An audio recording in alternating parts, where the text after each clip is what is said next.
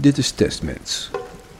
Een podcast over hoe de veiligheidsdienst probeert om iemand te dwingen om voor ze te werken.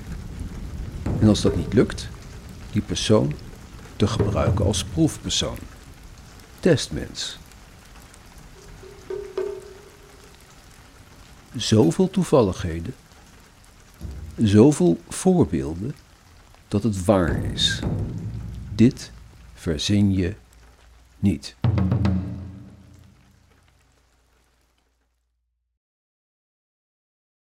We all have a couple of secrets.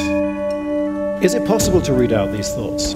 Nobody knows about them. We need to go into that part of the body that stores your thoughts, and that is the human brain. Your privacy is real the way you feel it.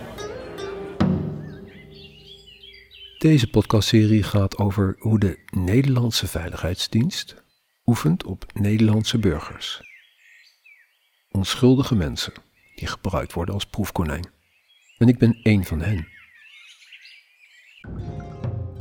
Het is november 2017. Ik revalideer van een ernstige darmontsteking in een dorp in de bossen van Nederland. Mijn hond is tijdelijk opgevangen en ik wil haar zo snel als het kan weer om mij heen. Dat kan niet in dit huurhuis. Ik wil mijn leven oppakken. En daarom koop ik een auto, waarmee ik naar mijn huis in Frankrijk kan rijden.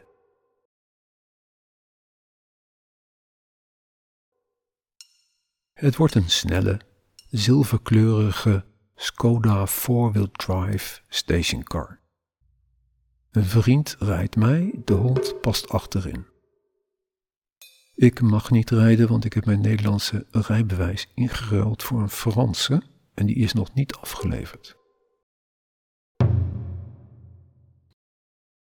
Mijn dorpje maakt zich gereed voor de winter. Langs de weg worden lange rood-witte stokken gestoken, zodat je straks in de sneeuw nog ziet waar de weg loopt. De Franse geheime dienst ziet dat ik er ben, maar ze laten me met rust. Als ze me passeren in de supermarkt, een van de weinige mogelijke contactlocaties, hoor ik zacht: Vous êtes bien? Ik ben in slechte conditie, maar de hond dwingt me om steeds meer te wandelen en langzaam kom ik weer op kracht. Skiën sla ik maar over dit jaar. Drie maanden later. Het is 7 april 2018. In een dorpje als deze ken je de postbezorgers. Maar nu stopt er een onbekende bezorger voor mijn huis en overhandigt me een envelop met mijn tijdelijke Franse rijbewijs. Permis de conduire provisoire.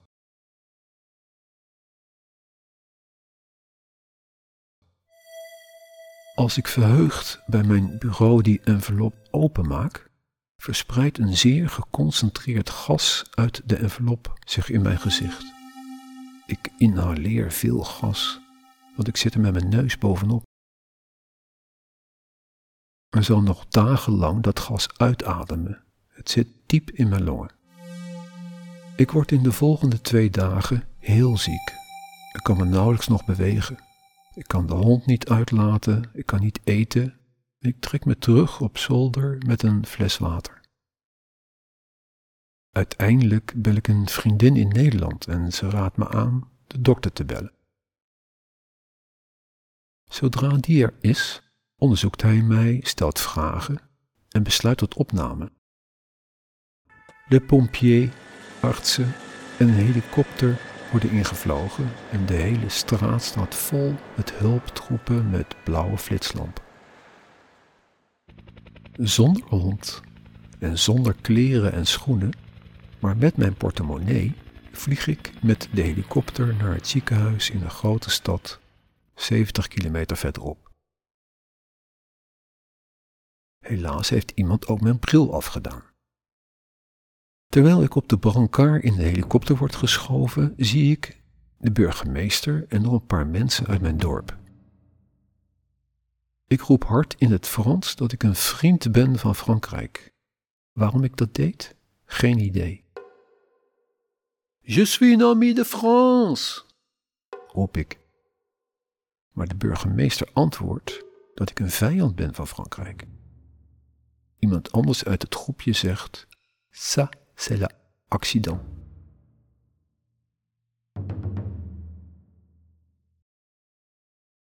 ...8 april 2018. In het ziekenhuis is bloed afgenomen. Een vrouwelijke arts komt langs, ze is alleen. Ik dring aan op haar mening. Terwijl ze wegloopt, zegt ze snel en zacht dat de waardes in mijn bloed smerig zijn en ze trekt er een vies gezicht bij.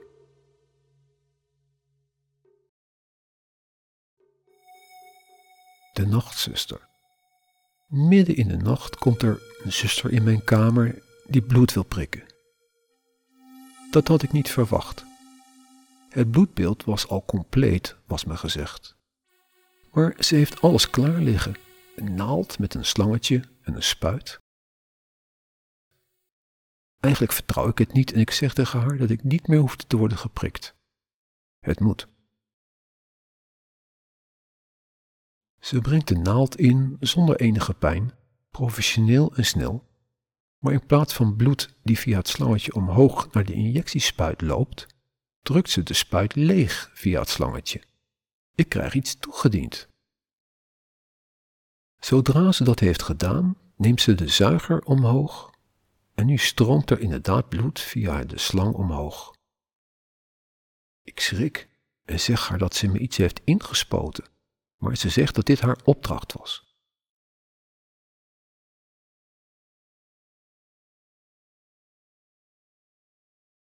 De volgende dag komt een groepje artsen en studenten op visite. Grote groep. De mannelijke arts praat Engels met mij en maakt grapjes.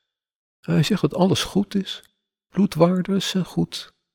Hij laat het me zien, een papier met een opsomming van waardes, getallen en een bandbreedte. Ik zeg hem in het Engels dat een vrouwelijke arts me een dag eerder vertelde dat mijn bloed heel smerig was.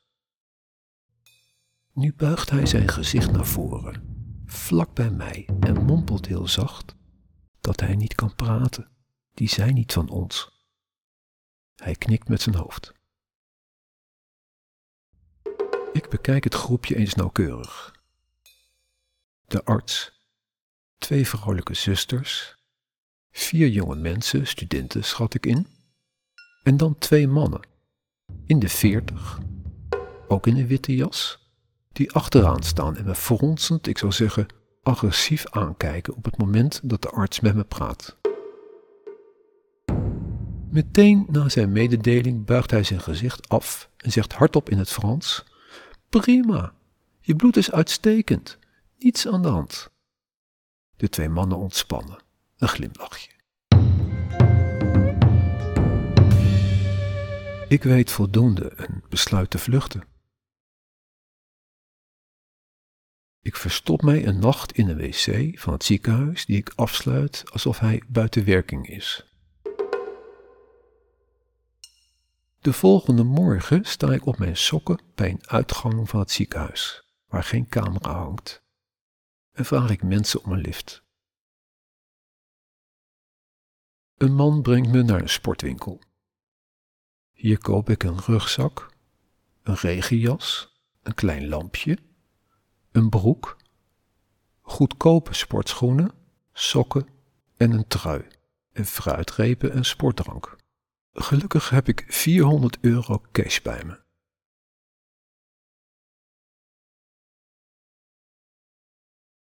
Ik lift richting Zwitserland maar moet eerst de stad nog uitzien te komen. Omdat ik geen bril heb, kan ik verkeersborden niet lezen en moet ik heel erg zoeken. Er stopt een witte Renault Clio met twee mannen van de Franse dienst, waarvan ik er één herken. De man die verkleed is als schilder met een broek vol witte vlekken. Hij zegt dat ik terug naar huis moet gaan. Later passeert nog een andere auto waarbij de passagier woest met zijn hoofd de tegenovergestelde richting aanwijst. Even later bij een oprit van de snelweg lift ik pal in zicht van drie camera's. Dan stopt een zwarte Franse auto met een man van ook alweer in de veertig met zonnebril die duidelijk boos is en me in het Frans met volume zwaar bedreigt. Ik zou vermoord worden voordat ik de grens bereik, schreeuwt hij. Heldere taal. Ze weten mijn plan. Ik voel me nu echt heel onveilig. Ik krijg een aantal korte liften achter elkaar van een vertegenwoordigster, een alternatieve vrouw met een bestelbus vol groente brengt me ook een stuk en uiteindelijk een lift van iemand die me via binnenwegen veel verder brengt richting de Zwitserse grens. En daarna heb ik geen door mij waarneembare mensen van de dienst meer gezien.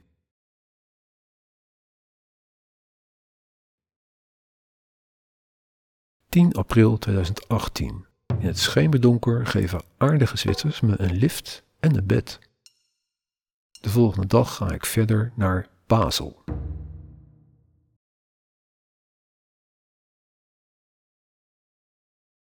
...11 april 2018.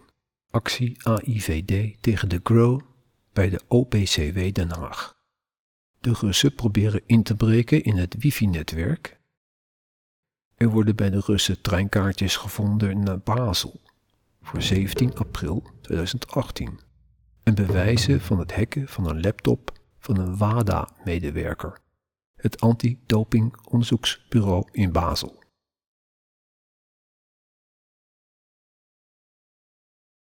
...12 april 2018. Vlak voor de Frans-Zwitserse grens krijg ik een lift van een Zwitserse man. Hij rijdt me naar centrum Basel. Ik voel me veilig in Zwitserland. Hij regelt een hotel voor mij waar hij me naartoe brengt. Daarna lopen we naar de stad om wat te gaan eten. Er wordt met een drone die opstijgt als ik aanloop, een opname van me gemaakt terwijl we wandelen langs de kade.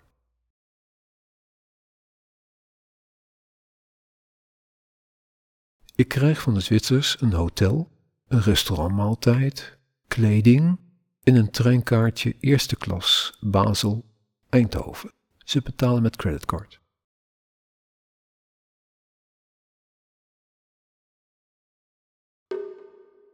...13 april 2018. Ik arriveer in Eindhoven CS. Bij een dezelfde dag klaar shop koop ik een bril. Eindelijk heb ik weer zicht. Ik neem een luxe kamer in het Eindhovense Studenthotel. Er is ook een belangrijke voetbalwedstrijd in het PSV-stadion. Ik hoor het gejuich. De mooiste suite. Helemaal bovenin op de hoek met ramen en uitzicht over nachtelijk Eindhoven. De lichtjes fonkelen. Ik neem een douche in de luxe badkamer en overdenk de gebeurtenissen.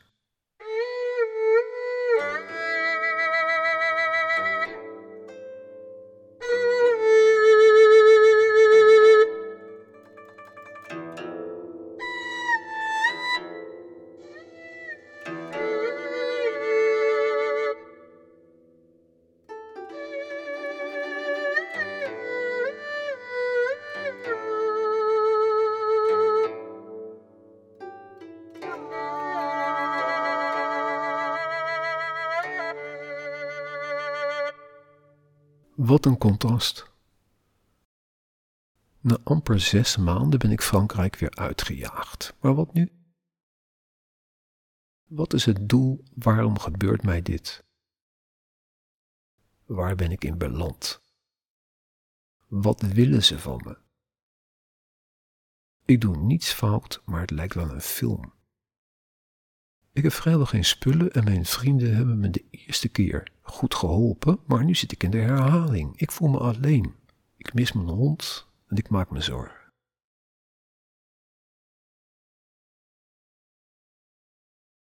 De trein naar een plaats in Noord-Nederland. Bij een vriend slaap ik een paar dagen en boek daarna een bed and breakfast. Op mijn zolderkamer kan ik koffie zetten en ik schuif een zware stoel onder de klink van de deur. Ik heb gezien dat ik vreemde buren heb, een man en vrouw die net na mij inchecken en die tegenover mij aan de gang een kamer hebben. Ik vertrouw het niet en ik heb gelijk. De lenige, slanke man, een vijftiger, probeert die nacht via het dak en de dakgoot bij mij door mijn openstaande raam naar binnen te klimmen. Ik hoor hem en sluit net op tijd het dakraam. Hij was bijna binnen, secondenwerk. Er wordt op mij gejaagd.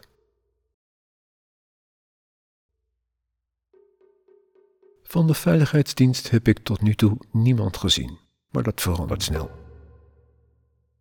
Wandelend ga ik boodschappen doen en bij de ingang van de supermarkt staan twee mannen. Eén links, één rechts. Ik loop er tussendoor naar de ingang. Ze kijken streng en nors. Op het moment dat ik passeer, hoor ik een boodschap die even tijd nodig heeft om door te dringen. Het is een boodschap met een laag geluid op een drukgolf. Ik noem dat een geluidsbom. De mannen hebben onder hun kleding of in een tas een apparaat waarmee de boodschap afgespeeld wordt. Je hoort met je oren iets. Het is een drukgolf die je een beetje ontcijferen moet. Het duurt even. Je moet je concentreren, maar dan hoor je gesproken woord. Ik stond stil en luisterde, mijn hoofd iets naar beneden gebogen. Van deze boodschap weet ik niet meer precies wat het was. Het was iets dreigends of ik moest binnenkomen via een afspraak, ik weet het niet meer. Dit was de eerste keer dat ik met dit systeem zo'n boodschap kreeg. Ik probeerde in die tijd en ook later te negeren als ik aangesproken werd. Volkomen negeren, alsof ik het niet hoorde. Ze werden helemaal dol van mij. Maar de toon was nooit prettig de fysieke gelaatstrekken ook niet. Ik laat me niet dwingen. Ik heb hier niet voor gekozen.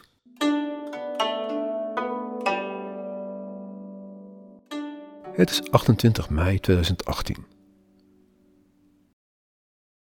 Mijn hond zit nog in Frankrijk onder de hoede van buren, maar ik wil zo snel als het kan iets regelen dat ik haar naar Nederland kan krijgen. Ik zit nu bij een andere bed and breakfast. Ik huur daar een camper, Amerikaans model, voor een maand. Mijn broer haalt mijn hond op uit Frankrijk en wat spullen. En de hond is echt op mij ingesteld en het duurt wel even voor het vertrouwen weer terug is. Op deze bed and breakfast boekt ook de veiligheidsdienst in, door een andere naam. Als ik op een avond in de donkere tuin zit, zie ik door het raam van een van de kamers dat iemand met een spiegeltje op een selfie-stok de lampen aan het plafond inspecteert. Omdat hij in het licht staat en de gordijnen open zijn, is het een aardig tafereel, heel ouderwets. Er zijn verschillende nationaliteiten hier. Het is druk de veiligheidsdienst begint een systeem te gebruiken om met perslucht wolkjes gas en richting op te schieten. Twee Belgische mannen schieten tranquilizers als kleine gaspommetjes in mijn richting, gewoon als ik op een stoel zit voor de camper. Ik ben er dagenlang prettig onder zeil van. Schor maar ik vind het ook wel lekker. Ik kon even vergeten, ik vond het niet erg. Later begreep ik dat ze vonden dat ik heel beschadigd was teruggekomen uit Frankrijk. De Fransen waren veel te ver gegaan, ik was te opgefokt. En ze durfden me niet te benaderen zonder dat ik tranquilizers toegediend had gekregen. Een soldaat met oorlogstrauma.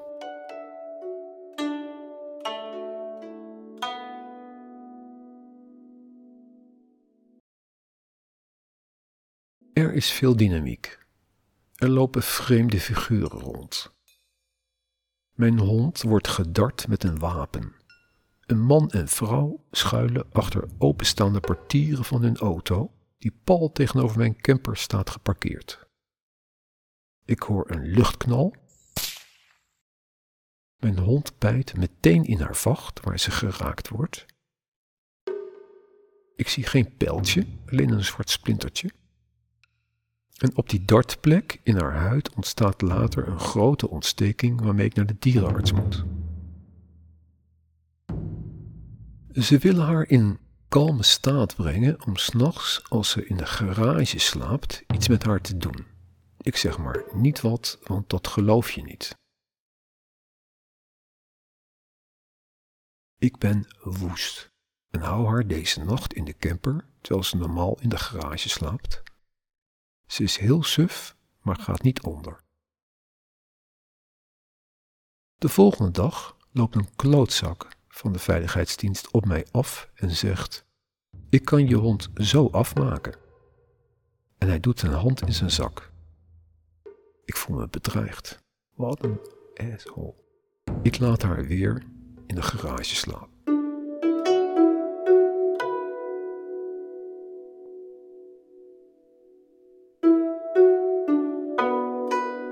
Het is lente.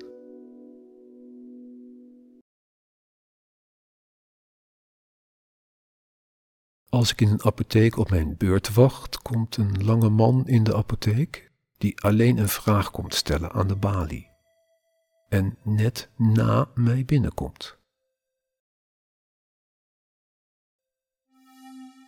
Terwijl hij langs me loopt, hoor ik een geluidsbom en nu kan ik de hele tekst goed verstaan en onthouden. Het maakt me geen zak uit hoeveel ze je betalen, dit zal je altijd doen herinneren aan ons. Hij dient me iets toe en vrijwel meteen en vanaf die dag heb ik een harde piep in mijn hoofd. Bij het toedienen houdt hij zijn eigen gezicht ver af van zijn handen. Misschien was het een vluchtige stof, ik ruik iets heel erg smerig chemisch. Mijn hoofd explodeert. Niemand die het ziet. De woorden van de AIVD'er in de apotheek piepen nog na. Wat was nu het uitgangspunt? Moesten ze nog een beslissing nemen wat nu met mij te doen en hoorde betaling van schade daarbij? Dachten ze dat iemand anders mij betaalde? De herinnering, dus de piep, is er nog altijd. Maar geld heb ik nooit gehad. Voor de twijfelaars, tijdens een interview bij Buitenhof met de voormalige baas AIVD, eindigt hij zijn verhaal over de dienst en de plotselinge groei met de mededeling dat ze al een tijdje een vacature hebben openstaan voor een apotheker. Wat moet de AIVD met een apotheker? Nu, jaren later, bij terugkijken in het NPO-overzicht, kan ik die frase niet vinden. Op het einde van het interview, er afgeknipt in de namontage. Iemand heeft vast de integrale uitzending op tape.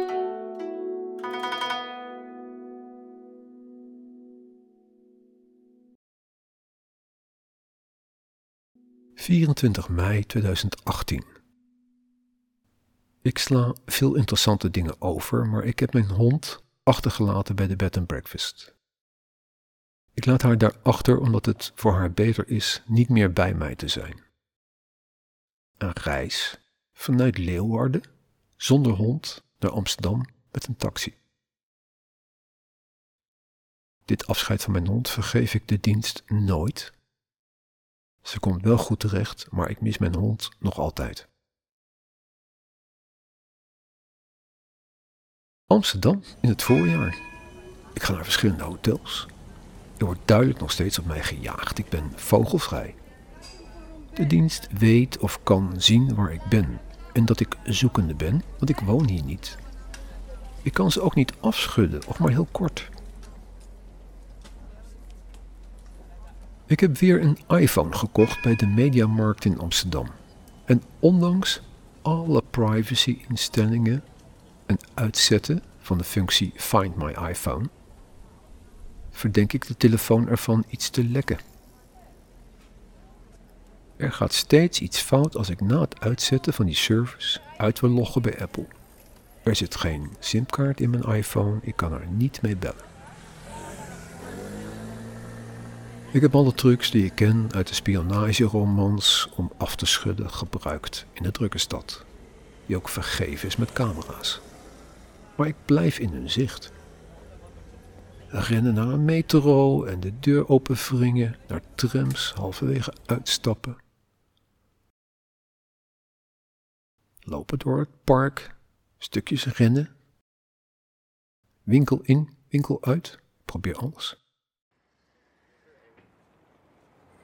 In de Oosterparkstraat koop ik een goedkope Nokia-telefoon en een prepaid simkaart bij een Turkse belwinkel.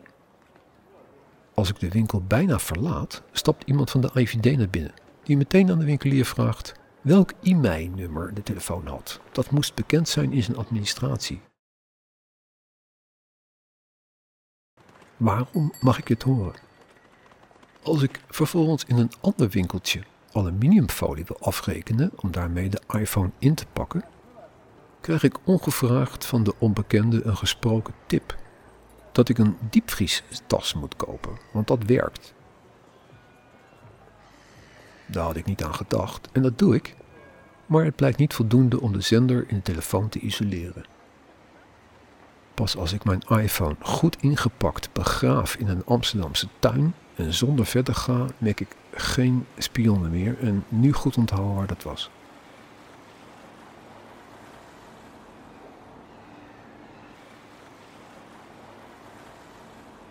Ik weet niet wat aan de hand is. Er wordt op mij gejaagd door internationale teams. Ze maken het me zo moeilijk als het maar kan. En ik moet me maar zien te redden. En soms krijg ik een tip. Ik zag het zeker niet als een leerschool, maar als een gedwongen recruitment. Zonder mijn consent. Ik moest er maar gaandeweg achter zien te komen.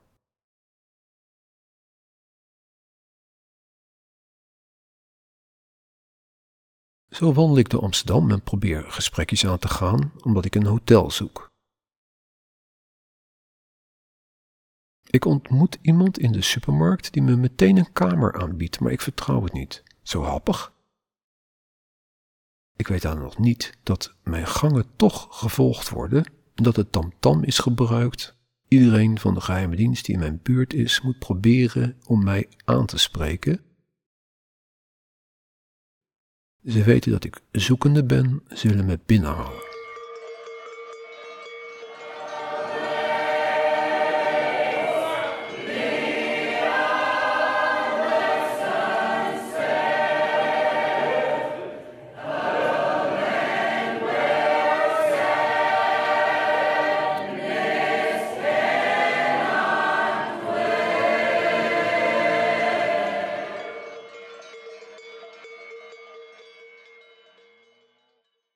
Het is zondag 27 mei 2018, Amsterdam. Ik bel lang met mijn broer met de prepaid telefoon en steek een plein over. Het is zondag, maar de winkels zijn open. Nadat ik terugloop met stroopwafels, zit er op de stoep een vrouw. Ik spreek haar aan en we drinken buiten thee. Ze heet K, is gescheiden heeft twee puberkinderen en een mooi groot huis van drie verdiepingen en een goede baan. Uiteindelijk blijf ik acht maanden in haar huis. Vanaf de eerste ontmoeting bij haar voordeur gaan we samenwonen. Dat vinden de mensen om haar heen, haar familie en vrienden, wel raar, logisch. Ineens zit ik in een huis met een vrouw en twee pubers en delen we alles. Ik voel ontzettende noodzaak te praten over wat met mij is gebeurd in Frankrijk. Met K doe ik dat niet. Ik zeg dat ik behoefte had aan reflectie op mijn leven en daarom in Nederland ben. Ze wil een kind van me, zegt ze. We gaan kijken naar huizen in aanbouw. Eeuwig samen blijven, samen oud worden. Het overdondert me. Maar ze heeft nauwelijks aandacht voor mijn verleden. Als ik haar foto's wil laten zien, zit ze verveeld op haar telefoon te kijken. Niet geïnteresseerd. Het klopt niet. Als je verliefd bent, wil je alles. Echt alles weten van de ander, maar K is niet zomaar een verliefde, leuke vrouw. Wel begrijpt ze dat ik nog niet op mijn plaats ben. Ik moet nog een stap maken. Ze neemt me mee op een wandeling naar een heel afgelegen plek. Hier, zegt ze.